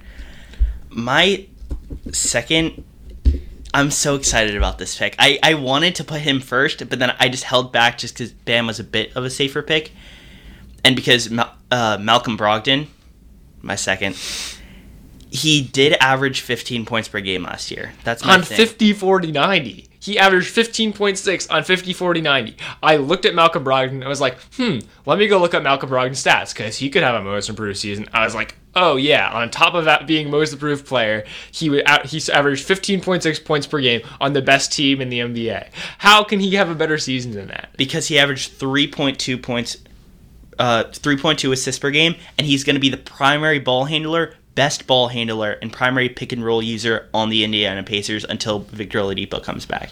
That's my Who's, justification. who's going to be their starting point guard? Malcolm Brogdon. They they don't have Cory Joseph. They, Isn't it going to uh, be like, well, Darren like Collison. Holiday? Dar- um, maybe it, doesn't matter. Malcolm Brogdon's better. He's a better guard. He's a better guard, but he's also not a point guard. Really. He can play point guard. He has. hasn't- He, he started hasn't out his really, career. I mean, he started yeah, out his career as a point guard. but he played all of last season as like a primarily a catch and shoot guy. Yeah, because you have Giannis on your team. I know, but but I just think that like he's been most successful. He averaged 16 points per game on 50, 40, 90 shooting. Also, I, I, I would I was looking at the playoffs and he just he went off in the playoffs. He was a phenomenal player in the playoffs, Mm-hmm. especially when like guys like Eric Bledsoe and Khris Middleton weren't stepping up. Malcolm Brogdon stepped up to the plate when he was needed, and I So, think this okay, year he's so- going to be so very how are you gonna- needed. I guess my point is like I just said that okay, I got Caris LeVert as my guy, and it's so yeah, like he had some moments last year, but this year is going to be the year where he proves that. So if you're saying like, well, he had some, he had his moments in the playoffs last year, but this year he's going to prove that over the horse. It's a regular season whole award. season. But like, how is was- it? but for, is it really seven most improved from seven games? Like I'm making the same argument. I, I'm going to say that's a small sample size of him being great. So how much better is he really getting? I, I I'm just arguing that like he's going to take that and like emulate that on a new. But do you understand that you're, ma- have a you're making the same argument that I was trying to make for Caris LeVert, and now you've reversed it? No, how have I done that? Because I, I was saying that Caris LeVert last season, he had a small sample size where he was incredible. But it's more so going to be he's going to continue that trajectory this season. He's going to prove that he's as good as he played for small parts of last season. You were like, well, it's a you know it's like you, how are you going to say that because most improved is like it's about how much you've improved over the Okay. last year. Two- like hasn't two he, things, he hasn't things. improved all You're- that much over the offseason because he played so well in the playoffs. That's what I'm saying about Okay, you. So first, how are you going to first of defend that? all, regular season award. That's Okay, what this is, but not a playoff. Secondly, it is that, a- that was for like eight games. I know. Yours was for like 25. But but the thing is, it is a regular season award, but it's not. It's it's about. comp- It's more so. It's about an off season award. It's more so about how much have you got. How much better have you gotten since the last time you played basketball? Honestly, I don't think the media reads that much into it. into but that. but I. like I just think so. Then, so then, how can you make? I just don't understand how you ev- critique everyone my Caris LeVert pick and then make the opposite argument for Malcolm because Brogdon. everyone had Caris LeVert in their top two for most improved player last year until he got injured. No one has been talking about Malcolm Brogdon for but most no one's been improved. talking about Malcolm Brogdon for most improved because he averaged 16 points per game last Okay, season. and, and okay, now just going back to my argument, the reason why I have him as number two because I genuinely believe he's going to average seven assists next year. but do you not understand that your argument is hypocritical? no, it's not. It is totally hypocritical. it's not. I'm okay. One of the facets of my argument was saying that he played well in the playoffs. That has not. That is not the same thing as the media and everyone judging 25 games of Caris LeVert's regular But- season and saying he might win Most Improved this year. for for the argument of most improved, it would be better to argue that his last that last season was bad for him than to argue that last season was good. I'm arguing that last season showed promise. And But if last season The- showed the- promise, the reason if- he- the reason he's just my number out, two- okay. If last season showed promise, if last season showed glimpses of what he could be, then how is he going to be most improved? Because he's already shown what he can do. That is because that is he, just, just he's going to do that more. But that More dude, that frequently. right there, that he's going to do it more frequently is exactly what I said for Caris LeVert, and I said, well, you're wrong because that's the that's not what the most improved player award is. And you turn around and say, There's- there's I want to put this guy at number one because he There's a difference between a guy playing well for 25 games and, see- and a guy showing flashes. But do you not see that we're There's- making the same argument? There's a difference between a guy. Go back the- and watch this back when you're done. We're t- we said the exact same thing back and forth. We're saying you just you literally just said I'm, I'm talking it's about, flashes in the flashes. playoff. Okay, so I talked about a flash of 25 games is not a whole season, and so not the same thing. I'm saying a- flashes in a game. I'm saying I'm You- saying five minute stretches in flashes- five minute stretches in the playoffs where Malcolm Brogdon looked like the second best player on the Bucks. But do you not understand that the the most conference final, the most improved player? It's not a regular season award. It's not a playoff award. It's about how much better have you gotten over the course of the offseason. And people look at your regular basketball. season stats. People look at your regular season stats compared to the last year's regular season stats and playoffs because it's, don't. it's about it's about how you played for all of last season compared to how you played for all of this season. No, Minus no, this year's not. It's a regular playoffs, season award. It's a regular season award, but part of how well you played last season is the playoffs. It's a regular season award because it, the only reason it's a regular season award is because you can only look at the regular season stats when when voting for most improved player. So it can't include this year's playoffs, but it can include last year's playoffs. Okay, but no, but people compare. They, they say that like, oh, Malcolm Brogdon made a two point jump and a four assist jump from last year. But most of you hear. but in this is a, this is a weird argument because most of the time the most improved player wasn't the starting shooting guard on the best team in the NBA last season. Yeah, I know, and that's why this is like a weird pick that I'm excited about. So most people, most of the time you don't have the playoffs factored in. So you're what you're saying is like most of the time they don't use the playoffs as an argument, but most of the time those guys aren't in the playoffs. CJ Yeah. McCollum, when he Yeah. won Most Improved Player, for example, was averaging six points per game coming off the bench on a Trailblazers team that was in the playoffs, and then he came out and averaged 20 on a Trailblazers team that was in the playoffs. That's the jump. So how is Malcolm Brogdon going to go from being the starting shooting guard, average, averaging 16 points per game on 50, 40, 90 shooting, to being the primary ball handler that on a team that isn't going to be as good? They, Well, they're going to be the three seed in my while opinion. being on a- they're going uh, to be well- their three seed while their best players out, and that's going to be so the- because so of Myles team- Turner and Malcolm Brogdon. The team is going to be worse. He's still going to be the starting the team- shooting the team's gonna be His worse because of in- of- because of his, injury. His efficiency, because of injury, not because of him. But- they're they're going to stay afloat because of him. Yeah. That's what I argue. but but part of it is that when you win Most Improved Player, you're making your team a lot better. He switched teams. He did switch teams, right? He switched But, it- so but is he going to make the Pacers a lot better than they were last year? The, Pac- I'm just- the I'm just saying- Pacers without Victor Oladipo, yes. I'm Last saying- year, yes. I'm just saying. Also, It's just but, not comparable because But but but part of it is also so how, how much better are the Pacers going to get and how much better is he going to get? If last year he was the starting shooting guard on a team that won the most regular season games, and this was based off of last year's regular season and playoffs, so he was a large part of the team winning the most games in the regular season. Then for him to come into a team to put probably average similar to or worse efficiency, probably average the same points per game, maybe slightly more. I, I think he's going to average 18, Slightly more, but that's that's like two point per game increase. two and a half, and then I think he's going to average seven. Seven assists. Yes. That that, That that is puts that, him. first and- of all, I think that's a stretch. But yes, then also yes. that is that is I'm, I'm buying in. I'm buying in. This And- and argument makes what- no sense to me. I just don't see how he can I'm looking do it. at Malcolm Brogdon being a pretty average kind of starter in the league, who's efficient, but he's kind of average. Mar- then Malcolm Brogdon was an above average starter last year. I would say he, he was was an he was an above above average average role player. He was an above average starter. He was, because like, he was, an above average was- role player, he and was- this year he's like not really going to be a was role one of the player in my best. Ca- he was one of the best shooters in the NBA last year. role season. player, yes, role player. He also out played great defense. He brought the ball up the court sometimes. He did everything the He Bucks brought the needed ball to up do. court. He he averaged three assists per game. I know, but that is not nothing. Like third, three three assists per As game a guard, is pretty that's solid. that's not high but as a shooting starting guard, shooting look guard. up look up like if you look at the stats of other Give like, me another random like shooting guard. JJ Redick who averaged Okay, similar points Are per you game. kidding, dude? JJ Redick just doesn't dribble. But at the Malcolm same time, Brogdon it, like s- plays a significant amount But of his JJ minutes at Redick point and guard. but JJ Redick and Malcolm Brogdon, their points per game I'll look is up Evan comparable. Fournier. Okay, Evan Fournier. okay, let's Their let's points per game is comparable, and they both shot very efficiently from three. three point six assists. So like, that's pretty comparable. Okay, so I'm saying like kind of like average, uh, like a, assist passing wise. I'm saying he's going to make the jump from being a like a role player who can shoot, a good role player, and all of a sudden, in my opinion, I think he's gonna have the ball in his hands. He's gonna be a So- creator. He's gonna also keep in mind they lost Bogdanovich too. But they, Bogdanovich kept his team afloat by like averaging like 19 points per game, like creating shots. If he someone's gonna averages- have to fill that role. But if he averages 19 points per game next season, he's not winning Most Improved Player. 19 and 7. But he's not going to average seven assists. I think he's going to average 18 and 7.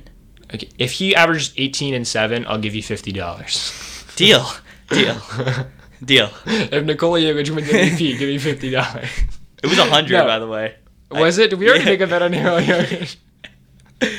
Brother. Okay. You don't even remember that? I know. I know we bet hundred bucks on something and one of us said. Yeah. But there's no way. There's no way that Malcolm Brogdon wins Most Improved Player. I will be shocked, blown out of the water. There's no chance. And that there's a reason that nobody's picking him because he had way too good of a season last year to win Most Improved Player this year. It just doesn't make sense. They sleep. Okay, give me your number 2. OG Anunoby. What? It's a weird one. I was I was looking through rosters. year? He averaged eight points per game last year, on like thirty three percent shooting from behind the arc, on like fifty percent, uh, for, uh 40, 45 percent from the field, Forty-seven. Oh no, my bad. Forty five percent from the field, like thirty, uh, thirty three percent from three. So seven points, three rebounds, less than one assist. This year he's going to be the starting small forward on the Raptors, who I think are going to be a, in the playoffs. And so, in order for them to remain a super solid team, they're going to have to rely on OG Anunoby to do basically anything. And as long as he averages 12 points per game, five or six rebounds, and two assists, he has a case for most improved player that I think is stronger than Malcolm Brogdon's. I feel like another kind of token that comes with most improved player most of the time Mm-hmm. is that they come out and they're a borderline all-star candidate. They don't make it, but they're like one of the top five players who didn't make it in their conference.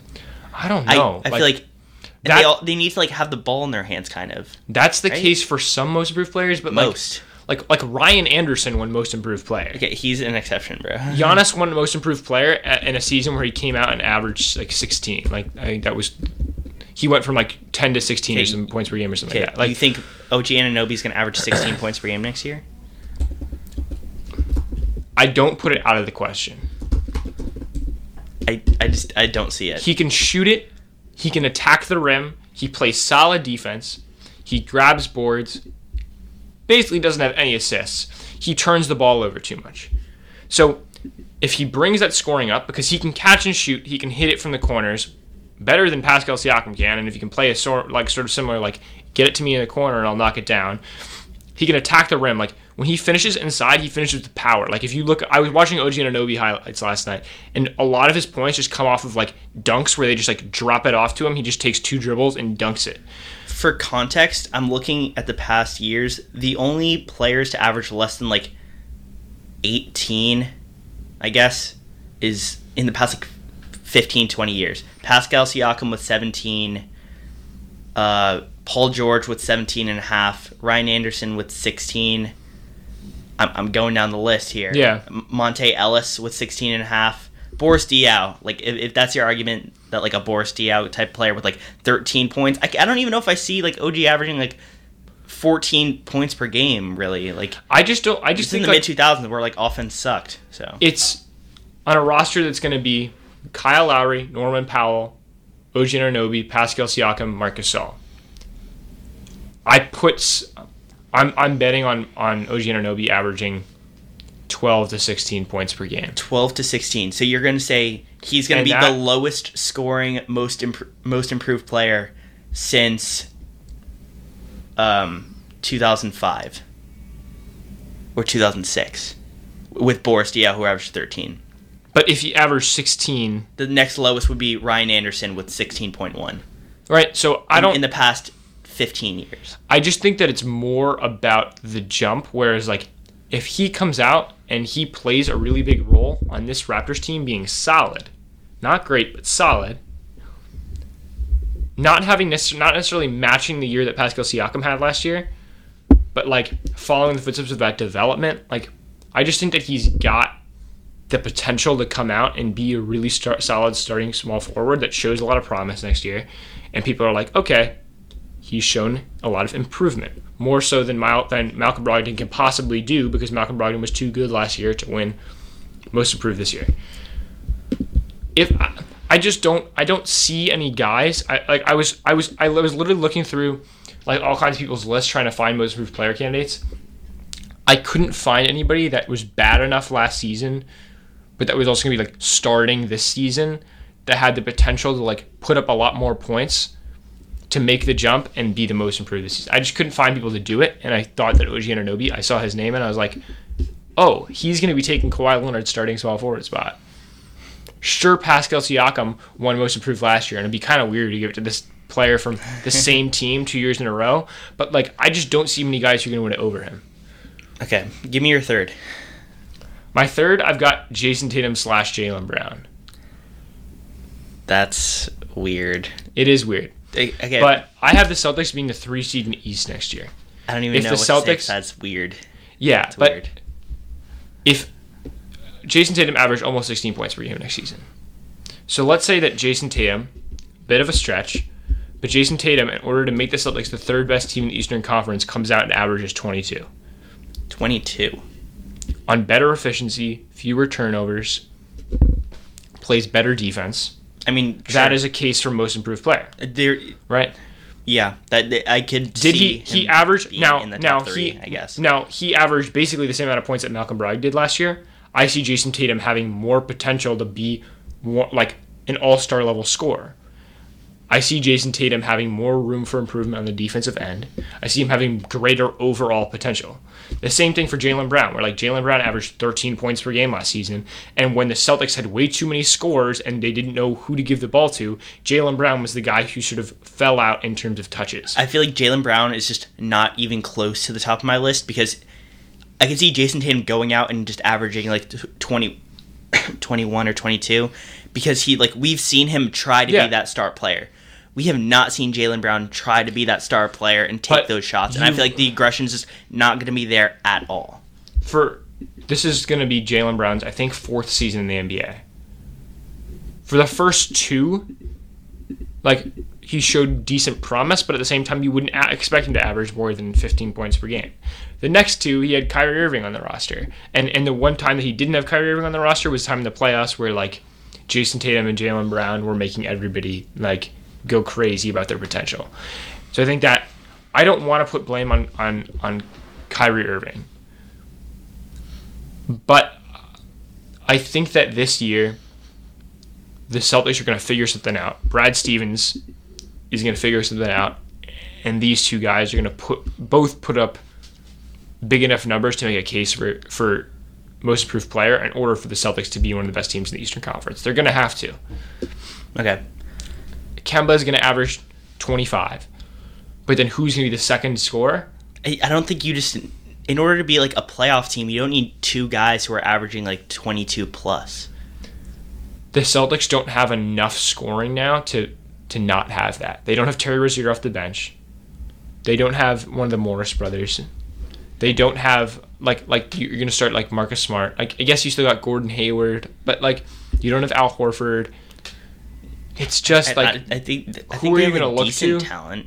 I don't- I don't know. Enos The, Cantor. the Jayson Tatum and Jaylen Brown are almost like too boring of picks because too many people have them on their lists because they almost seem too obvious where they're like third and fourth year players Yeah. who are on teams that are going to need them to put the ball in the basket a lot and are going to expect them to put the ball in the basket a lot. They just seem like they're bound to make huge points per game jumps. Yeah, and I, I yeah, that, that's the thing. But like with Jayson Tatum, I feel like the reason sophomore players never win Rookie of the Year is because they're supposed to improve. yeah. For Jayson Tatum, I almost feel like he's supposed to improve because like he's shown like all the skills in the past, and he was a and he's a third year player where like you're supposed to make a very big jump, pretty much, and also he was a top three. But pick. it almost always goes to a third, uh, like a does it. third to to third year player. Like not almost always, but it but it often goes to a third year player. And and I would say he was like a top three pick. I feel like everyone's like, okay, you're supposed to get better. And like, I- Okay, I mean, that but doesn't. what about but but but think about how much heat the Celtics got last year. Think yeah, about how much the media was against them last year. For them to turn around and be really good this year, they have the opportunity to surprise people and put up a lot of points per game and get people excited about them again. And that makes them the most improved player. One of them the most improved player. yeah. That's the argument that I'm making. Okay, fine. I don't necessarily like it, but like again, a safe-ish pick. Yeah, My one sort of bonus guy would be Mark Fultz. Um, that's like a fourth one that I'm, that I'm sort of tagging on there, which is just that hopefully, like at some point this season, he ends up as a starting point guard for the Magic, who desperately need a starting point guard. If he does basically anything, the media will go crazy over it. They'll Yeah. eat it up. facts. If he averages 13 points per game, he should be most improved player. Technically, yes. I feel like you're. I feel like uh, consistently you're getting kind of like confined into like this sort of like it's it's who has the most net improvement in terms of points per game and assists per game. That's which is- generally which what like, it is. That is No, what no, it no, is. no. Like, And, like, it's efficiency, rebounds per game, points per game, assists per game, and defense. And it's just net improvement in that, and that's all. No, that no, no. re- but that's what that like that's, what it's supposed that's to like be, at least. yes, but that's also like saying LeBron should win MVP every year. That's like if it's the most valuable player, then LeBron should win it almost every year. That's like going strictly by the criteria of the award. Typically, we've seen historically that it's players who make a jump, yes, but it's also a jump to where they're like very, very impactful on every game. Can I And think and that- I, think- I, I think I just I proved that with like of- looking historically at the points per game. I think all of the guys on my team will be very impactful. I, that's why I that's why I think Jayson Tatum is. to win it. That's why I like your pick of Jayson Tatum the best out of your three. But don't you think that Caris LeVert? I would argue that Caris LeVert could be as or more impactful. and he- for- he's on my list. He's Yeah. on my list. Okay, and I also think that OG Anunoby, in order for this, for this Raptor teams to be solid, he's gonna have to make a huge jump. That's almost why I like don't like my pick of Bam Adebayo because I could just totally see him averaging like 13 points per game, like pretty like yeah like good, but like And- and is, I- is I he gonna have the league buzzing? and I think that Mark, because I think the that thing. The most improved, the most improved player gets the, gets the league buzzing. I think that Malcolm Brogdon also like he is going to be super impactful for the Pacers, but he was super impactful for the for the Bucks last year, so he won't get the league buzzing by your criteria. That's the way I see it. I think it's different if he's now a playmaker. Okay, Okay, Coach of the Year. coach of the year. This was pretty like I did this in like 25 seconds. Yeah, I wrote down four guys. I was like, mm, okay, here's the order for the three. I'm just gonna say all three. One, Doc Rivers. A very close two, Quin Snyder, and then three, Steve Kerr, because I think the Warriors will be very good. one Mike Malone, two Doc Rivers, three Bro, you Brad love Stevens. the Nuggets so I'm, much. I'm sticking with him, dude. three, Brad Mike Stevens? Malone, Okay. Mike Malone, arguably should have been Coach of the Year last year. Yeah. and so if the Yeah. Nuggets are just as good this year, give it to Mike Malone. Yeah. If Jokic's MVP next year, give it to Mike Malone. That's I don't know. I just I'm sticking with. If I'm sticking with wins trend. MVP next year, give the award to Mike Malone. Yeah. That's why Mike Malone's not on my list because I don't think Jokic will, will win MVP next year. Um, okay, Doc Doc okay, Rivers, Doc I mean- Rivers. This is like almost the easy pick because he's a very very good coach, Uh-huh. and we saw this last year how like the Clippers got into the playoffs. Doc Rivers they- almost won Coach of the Year last year too. yeah, exactly. And I just think if he almost won Coach of the Year last year, and I understand it's for a different reason than Yeah. like Mike Malone almost did, because Mike Malone had the best record, one of the best records. But I think if Doc Rivers like every everyone recognizes it, re- recognizes him as a top five coach. I would Yeah. say that's that's pretty true. that's pretty universal. Yeah. Yeah. And then you have him being in the top two in the league in wins or the top three in the league in wins. It's I a recipe for I- coach of the year. Yeah, I don't for think sure. I don't think Mike Budenholzer's going to win it because that's no fun. That's He why that's why Gregg Popovich yeah. doesn't win it. Um, I think that just overall the team success and the hype around the Clippers and them just like going from a team that Doc Rivers had an amazing performance last year and they were so low in the conference and now they're at the top of the conference and he's Mm. still an amazing coach just that's an easy check the box for me it, it's almost no, it's almost a boring pick I'm gonna sort of tag on alongside Doc Rivers, Frank Vogel, um, because I think that if if Yeah, the I Lakers didn't- I- if the Lakers are super good last ne- next year, like you're predicting, um, Frank Vogel, the LA market, coming in as a new guy, leading that team to a lot of wins. That is a coach of the year recipe as well. I think. yeah it just seemed a little bit like kind of steve kerrish in that like did he really do a lot Yes, for like that the warriors sense. to be good like But but Steve Kerr is one coach of the year, right? yeah So yes yeah so, i mean fine I, I don't i feel like the public might acknowledge like they might pull a Ty Lue on him and just be like oh yeah like he's not a good coach lebron Yeah. like yeah, lebron just like carries him The- i was so close to putting Quin Snyder like you have if i two, right? yeah if i if i did this in, is he on your list No, Oh, if I did this in a week, I might switch it. Because I have him at number think, one. Yeah, over Doc Rivers. Because I think the Jazz are going to be the three seed. I think people are saying the Jazz are going to be good, but I feel like it hasn't like actually resonated. That it like when it happens, people are still going to be like, "Whoa." So I feel like Yeah, that's going to like be a storyline, like get people buzzing, I guess, for for the Utah Jazz, and because like everyone knows that Quin Snyder's a good coach. Like t- to me, I would I would put him in my top five because the reason the Jazz, arguably, there's been like a bunch of stuff written on this. The reason the Jazz get off to a slow start every year is because Quin Snyder puts in a boatload of plays, and the team like has to get used to them. and then by game like 20, then they're there. Yeah. And that's why they always have great second half of the seasons. Mhm. And I would say that just like with a combination of that and but like you have a bit more consistency now because it's not like oh we're, we're recovering from Gordon Hayward or whatever. Like the same team, just bring in Mike Conley, bring in Bogdanovich that fits seamlessly. Just everything's gonna work from day one, and it's just the okay two things. One the ball movement's going to be beautiful. I think people are going to be talking about that. Two defense is going to be top two in the league which it has been for the past few years but i just mm-hmm. think it's going to be like amazing to the point where it's like everyone's like oh my god the jazz Yeah. like they're so good and, and, and it's like also when a team doesn't have like a super superstar i think people usually attribute it more to the coach than like a frank vogel situation Okay. you know I got Brad Stevens as my number three. Um, just because going back to the Jayson Tatum, Jaylen Brown most improved thing. Um, I think I'm, I think that the Celtics are going to figure out some stuff offensively this year, and if they do, Brad Stevens is going to get a lot of credit for that. Yeah, I, I've just as a theme, I'm not as much buying into the Celtics, and I feel like you are. Uh huh. Um, I th- I'm like, not I have them- confident in it, but I'm like- but I'm as like my it. five seed. Okay. I feel like I don't know, like if Brad Stevens could like win as a five seed, hmm That makes sense. like they've been better in the past. Three Well- is Steve Kerr. Steve Kerr for me. I think that if the war, I tempt, I was close to having him higher, and I feel like if my kind of slightly biased expectations of the Warriors do come to fulfillment, he might win this award. It just, I feel like the West is so crazy that like the Warriors could just lose two more games and be the seven seed, and then there's no way he like they're winning it. There's All no way Steve, Steve Kerr wins it. Sixth man. Sixth man of the year. This was this was fun also. Okay. I'll, I'll give my number one, but here's my deal. Okay.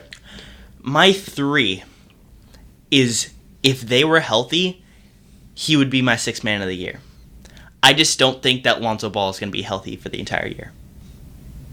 I think Lonzo, Lonzo, Ball. wait, is Lonzo Ball going to be the sixth man? For yes, yes. No one's talking to be the starting that. point guard. over Jrue Holiday. You start. You start. You bench Lonzo JJ. Ball, Jrue, yeah. You bench JJ Redick. Yeah, or bench Brandon No. Ingram. Nope. Th- There's no way they don't start Lonzo I Ball. yes, there's there's definitely a way. I will be very surprised they don't start Lonzo Ball. I'm I'm pretty sure they're not going to. I'm I'm like almost. I think it makes sense for a Pelicans team that like is kind of trying to win. You have Jrue Holiday, and you have JJ Redick, two dudes who are like Yeah, who average in the ESPN past has year. JJ Redick coming off the bench. Okay, but they've Lonzo Ball, Jrue Holiday, Brandon Ingram, Zion Williamson, and Derrick. what are they basing that off of? I think that the teams have had to sort of like. I don't know if they've had to submit their starting their starting five, but they've sort of made clear what their starting five is as of now. Really? I don't- I don't know. I like I would expect that ESPN would know would know what was going on. I it would it seems so silly to me that you would start JJ Redick over Lonzo Ball because Why? JJ Redick averaged like Lonzo 17. Ball. You need Lonzo Ball to develop. It's more important that you get Lonzo Ball, Lonzo Ball playing minutes with Brandon Ingram and Zion Williamson than it is that you need JJ Redick to like be knocking down open threes. Lonzo Ball is not going to be the six is not going to be the six man for this team. He's I- just not. I, I believe that he is. it's just not. and if he is, then he's my number one. If if There's not, no- then he's my number three. The reason that no one has Lonzo Ball as sixth man of the year is because he's not going to be the sixth man. It's way more likely that Lonzo Ball wins most improved next season than sixth man of the year. I don't think so. I was watching. He's not going to be the sixth man. I don't know, man. I was, wa- I was, I was, the I was bench. watching a few things yesterday, um, typically from ESPN and a Funky Diabetic that were talking about, oh yeah, like they're gonna start uh, Jrue Holiday and JJ Redick, and Lonzo Ball's gonna be great off the bench. I would be surprised. If, but, okay, so if that happens, I think that Lonzo Ball could win Rookie of the Year, but he won't because he won't play enough games because he hasn't been healthy in his first two years in the NBA. all right. That's my kind of theory for Lonzo Ball. So my real number one is Derrick Rose, and that makes me so happy. I, I went I Uh, went weird with six man of the year. I went I very know. I don't, weird I don't. I don't like the Derrick Rose sixth man of the year bet because he, he didn't have a good second half. he it's like he was so people got so hyped over him winning it last year that I just don't see them getting that hyped over him winning it this year. Yeah, Like I just I understand that. if you didn't win it last year because of his second half of the season, like I don't think he's going to come out and he's going to win it this year. I just don't think so. They're going to give it to somebody new, and people are just people are going to get hyped over Derrick Rose every time that he has a great game because he's Derrick Rose. That's just how it's going to work. But I also think they're going to give him a, an award just because he's Derrick Rose. And also the other thing on on this depth chart, they have Luke Kennard not starting over Bruce Brown, and I just feel like if that's the case, then Luke Kennard's their best bench player. He's better than Derrick Rose. But so then how I- is Derrick Rose going to win six Man but of I? I refuse to believe that they're gonna bench Luke Kennard. Dude, Derrick Rose is a better player than Luke Kennard at this point in his career. I disagree. Luke Kennard can't play defense. He can knock down an open shot, and that's Luke it. Kennard's gonna average like 17 this year. No, he's not. We've First talked- we talked about first this of all, first of all, false. But second of all, like he's just very one dimensional at this point in his career. Okay, but anyways, Luke Kennard's gonna start. So th- that's my point Okay. in saying that like Derrick Rose is definitely gonna be their bench best bench player, and Reggie Jackson is gonna like suck. So Derrick Rose is gonna get like a lot of minutes, but probably not start. Okay. And I just think that like the Pistons team really needs his like shooting and what he provides on offense and being a decent defender. I think that like puts him above most of the field. And also, I really just didn't want to pick Lou Williams. Yeah, I, I didn't put I didn't put Lou Williams in my top three. I was like, I'm just not gonna do it. Uh, number one, I got Domantas Sabonis. He's gonna start, dude. He's literally gonna start. He, most people still have him in no, their, as their no. top the sixth Pi- man. the the Pacers came out and said we're like we're gonna try to start Dem- like Domantas Sabonis and Myles Turner, especially because they just gave uh, my, uh Domantas Sabonis I think a huge payday. I, I could be wrong. You're right that ESPN has them as starting Domantas Sabonis. So I'm gonna keep him as my sixth man of the year number one if he comes off the bench because Domantas, Domantas Yeah, Sabonis he- is too good to be coming off the bench at any point, at like for any team. Um, He's not gonna win though. yeah, I mean, if he were to come off the bench, he'd probably be the best single best bench player in the league by like a pretty sizable margin. Domantas Sabonis is way too good to be coming off the bench. He's very, very, very good player. Yeah. but he struggles to play next to Myles Turner. Apparently, we're both like really bad at knowing who is gonna start. Yeah. It's weird because someone just changed the season. Oh, season. Yeah. But all right, so I'm gonna change. Then I'm gonna shift up. I'm gonna make Bogdan Bogdanovic my number one. From the Kings? Mm-hmm.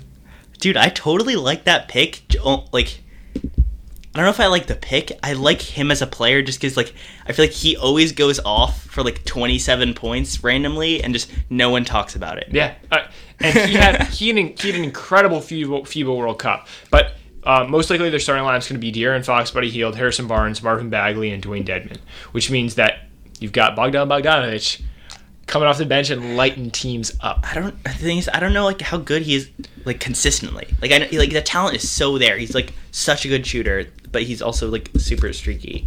Uh, but the way that he played in the FIBA World Cup this year makes me think like, oh boy, like the league is in for this um, this season because I mean, he I- led Serbia. I think it was Serbia, right? Yeah. To, to to being one of the best teams in the World Cup. he played better than Jokic. Yeah, I like. He's just he's just so good. You're back on it with the Nikola Jokic propaganda. He averaged 14 last season. Um, 41% from the field, 36% from three. I think that efficiency's skyrocketing. But it's just that like anytime he's in the spotlight for the FIBA World Cup, for, like that the- the Rising, Stars, game, Yes, Like- that was awesome. anytime I watched the Kings, the player that stood out to me the most wasn't De'Aaron Fox, wasn't Marvin Bagley, wasn't Buddy Hield, it was Bogdan Bogdanovic. He would come off the bench and he is just so dangerous as a scorer. He's like he's just the perfect guy to have coming off your bench and lighting teams up, especially for this Kings team. I like him so much. I like him coming off the bench for the Kings so much. He's just he's just the perfect six man. I don't know. I, I, I, want. I, I, I, think he's gonna just he's gonna come out. He's gonna average 18. He's If gonna you be he's gonna be your he's my Luke Kennard for you. okay. I, I feel like when I when I like think of top six men, I just don't even like he doesn't why cross my mind. why mind. does he not cross people's mind? That's what I don't get. Like nobody is talking about him as six men of the year, but like he's ridiculous. He's so good. I don't know. I I mean, maybe I should have him Yeah. as most improved. I don't know. I I uh yeah I I like Bogdan I, I see it. Like he, okay, he averaged like a good 14 points per game last year, but like he was not in the running like, at all, right? no, he was not. So you think but, he's gonna like average part like of that 17? part of that was because the King sucks. Lou Williams exists, and he's gonna average more points per game this year. I don't think the Kings are gonna be better this year. The Kings are Like okay, by two The Kings. games. I, I got the Kings making the playoffs this year. okay, I think. Okay, so I think I did. What they like make? They win like three more games. But but if the Kings are a playoff team, if if the whole team is slightly better and he's averaging more points per game, and like it just makes sense to me in my in my head in my in my imagination and hopes for this NBA season, Bogdan Bogdanovic is going to be averaging 18 points per game off the Kings In bench mind. and winning six man of the year. Who's your three? Three, I got Spencer Dinwiddie. Um, Spencer Dinwiddie, he's too good once again to be coming off the start? bench. Like, I don't think so. Uh, again, according to ESPN, I was looking up the depth charts to like figure out who's six man of the year because there's a lot of guys I feel like they're kind of too good to like be coming off teams' benches. So Spencer Dinwiddie is one of those guys where he's a sort of can play the one and two coming off the bench. He's going to be replacing Kyrie Irving and Caris LeVert when they when they're sitting. Um, but I think you're going to always have this constant rotation where like one one or two of those three guys will be on the court at all times. Um, and so I, I really like the idea of Spencer Dinwiddie having a huge season off the bench. And I just saw it. He averaged like 17 points per game last season. Like Yeah. I don't really see any reason why he can't kind of keep up similar numbers except off the bench this year. Um, and he's been in the six man of the year conversation in the past. Um, but I just think like with the Nets being a better team this year, with the Nets having like clearly having Kyrie Irving as the starting point guard, it makes more sense for him to be coming off the bench, and so he's going to be by far the best player on their bench, and he's going to win six man of the year. He's going to be in six man of the year running. Yeah. Okay. I, I just when like, like yeah, you're not like wrong. I think he'll be in, in It's contention. It's so hard I, to I just, like pick pick people who are going to win. I just six man of I, I look at my guys and I'm like, do they have a better chance in terms of scoring, in terms of usefulness to team, in terms of fan backing? That's another one with Lonzo and Derrick Rose. Um, and I just feel like, are they going to like provide more for their team? Maybe. Like that's that's. There- but there's a, there's a difference between fan backing and like voter backing at the same time. Like, did the voters really care that much if Lonzo Ball wins six man of the year? Like, could they buy into it? Sure, but you don't have this sort of craze of like people thinking Lonzo Ball is their biological father. Like, like they used to. yeah, and there's still people who think like that. Like, there's People who think like, that Derrick Rose people is their- sleep on Lonzo Ball. People think that Derrick Rose is their biological father. I respect that one more than I respect the Lonzo Ball. To be Yeah. honest with you. Okay, and that's why Derrick Rose is my number one. and also, we'll see if Lonzo comes off the bench. I very much think he will. Ah, all right. I, I'm not going to disagree with you because I couldn't tell you whether you're right or wrong. Yeah. But we'll see. All right. Thank you so much for listening to this episode of Space the Floor NBA podcast. Let us know in the comment section below of YouTube what your pick was for all of these awards. Let us know if you agree with us or if you disagree. Like and subscribe. If you're listening on Apple Podcasts, leave a review. Follow us on Instagram at Space the Floor and on Twitter uh, at Space the Floor Podcast and on Twitter at Space the Floor. There we go. And yeah, there you go. And uh, thank you so much for watching. My name is Connor Gielan, And I'm Connor Flannery. and see you next time. Peace. Shout out narratives.